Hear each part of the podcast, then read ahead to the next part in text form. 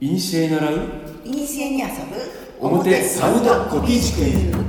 大阪川島先生よろしくお願いしますはい表参道コピー塾の川島司ですよろしくお願いしますブックレビューしてますよね時々ねはい昔読んだ本を紹介する時もあれば新しく手に入れた本もあるしそれは特に新刊というわけじゃないんだけど、僕の中では新たに出会った本でも初めて出会ったわけでもなく人生の中で10年に1回ぐらいその人のブームが来る人が何人かいらっしゃるんですけどもそのうちの一人が五木ひろゆきさんなんですよお最初の出会いは中学の頃に「青春の門ーうん」九州だったしね、そうですね、うん、四季夏子その後燃える秋」まだ読んでないんですよそれああの祇園祭りで男女が出会ってやつああとねね四季夏子当時の青2歳の私にはすっごいおしゃれに見えたのねその後は西宮にヨットを係留してた頃があってすごい話ですよさらっと言いましたね今うんねバブルな頃にあーそのヨットの中でよく読んでたのが親鸞だって親鸞だったかな、うん、五木先生のね仏教書的なものがあってでそ先生の面白いね、ヨットでさ、うんまあ多分こう女性とかを読んでさ、うんまあ、パリピみたいなことをしときながらうん親鸞読んでるんや、ヨットハーバーの近くにわざわざ住まいを移してほ例えばねああ今日は月が綺麗だなと思ったら、うんわざわざ船に乗って、うんそこで本を読むと月を眺めながらうへえそんな月明かりとヨットのほのかな明かりでもまだ本の文字が読めた若い時代だったんですよすごい今はね読めませんあーなるほど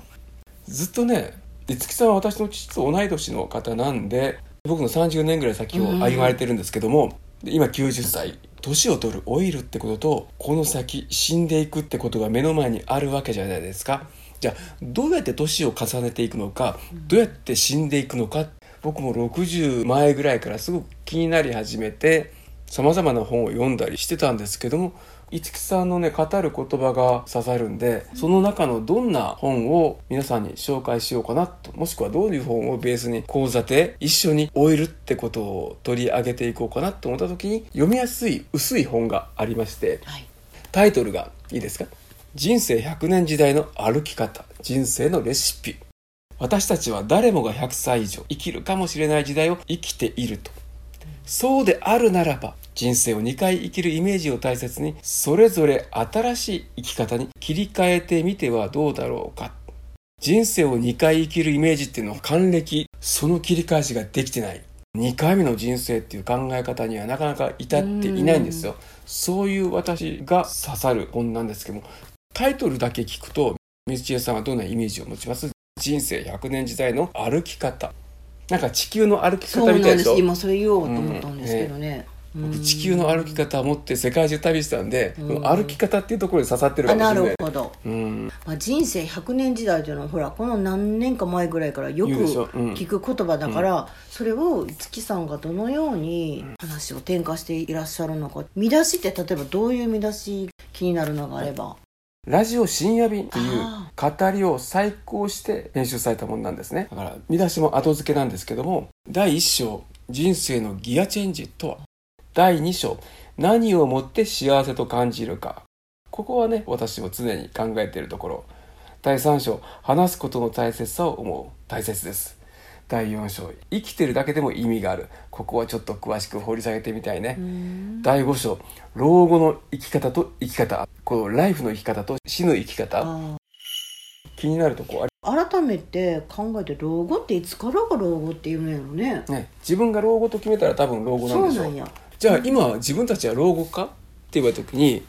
思ってないそれは62歳ってのは確かに年取ったよ10年前に比べれば私たち老けましたよね10年前のねフェイスブックで写真ね思い出のところ選ばってたら、わっかって思いますよね、うんだから確実に老いてはいるし、歩く距離も短めで疲れることにもなってるし、はい物覚えは悪いしそうね目はかすむしかすむしっていうね、そういうことで言えばだんだん年を取ってできることよりもできないことの方が増えているのは確かです確かですでもそれを一括りに老後と見ているかといえばその感覚もまだないんですよ私もないですね何かにこう逆らってる気持ちもないのねないいや私はまだまだとかないいうことはなく受け入れてはいるんだけど、これを老後なのかって思った時にまだそれはなくてそれは30代も40代も50代も今も今を生きているってことでだからこの老後の定義っていうのはちょっとねね私もそこちょっと引っかかりましたけど、深く考えていきたいところです。ででこの人生のギアチェンジこれはね世界中そうなんだけど自分の人生を4つに分けるっていうのはね考え方があるんですよあそうなんですか、はい4つなんですね古代インドに生まれた四重期っていうのがあって人生を学生の学生期家に住む果重期林に住む臨終期、林、うんそれから遊んでいく遊行期4つに分ける考え方があって段階ごとに定められた義務を果たしながら一生を終えていくのが一つの理想とされている中国だったらね講座でも使ったと思うけど青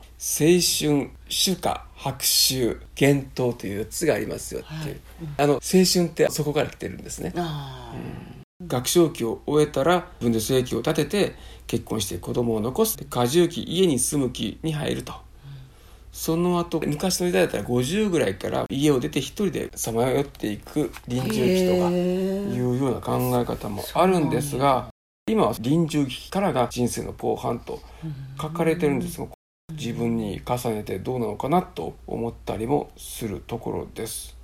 これねラジオで先生ね、うんどのようにお話こうお伝えしていきますかまず私がその本を買って読むところから始めるじゃないですか、うん私から先生に多分質問も出てくると思うのね、うん答えられるかどうかはまたその時次第なんだけど、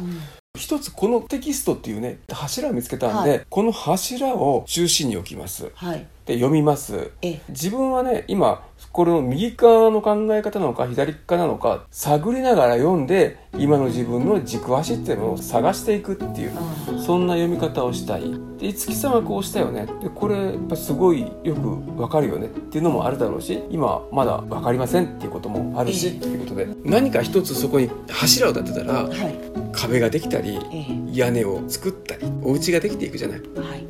最初の1本目もしくは最初に4本の柱を立ててそこから自分の老後という家を見つけていきたいなと思ってます。わかりましたでは私も早速この本をですね、ん読み始めてんラジオでもお話ししていこうと思いますので、はいこれからもよろしくお願いします、はい、ありがとうございました。ありがとうございました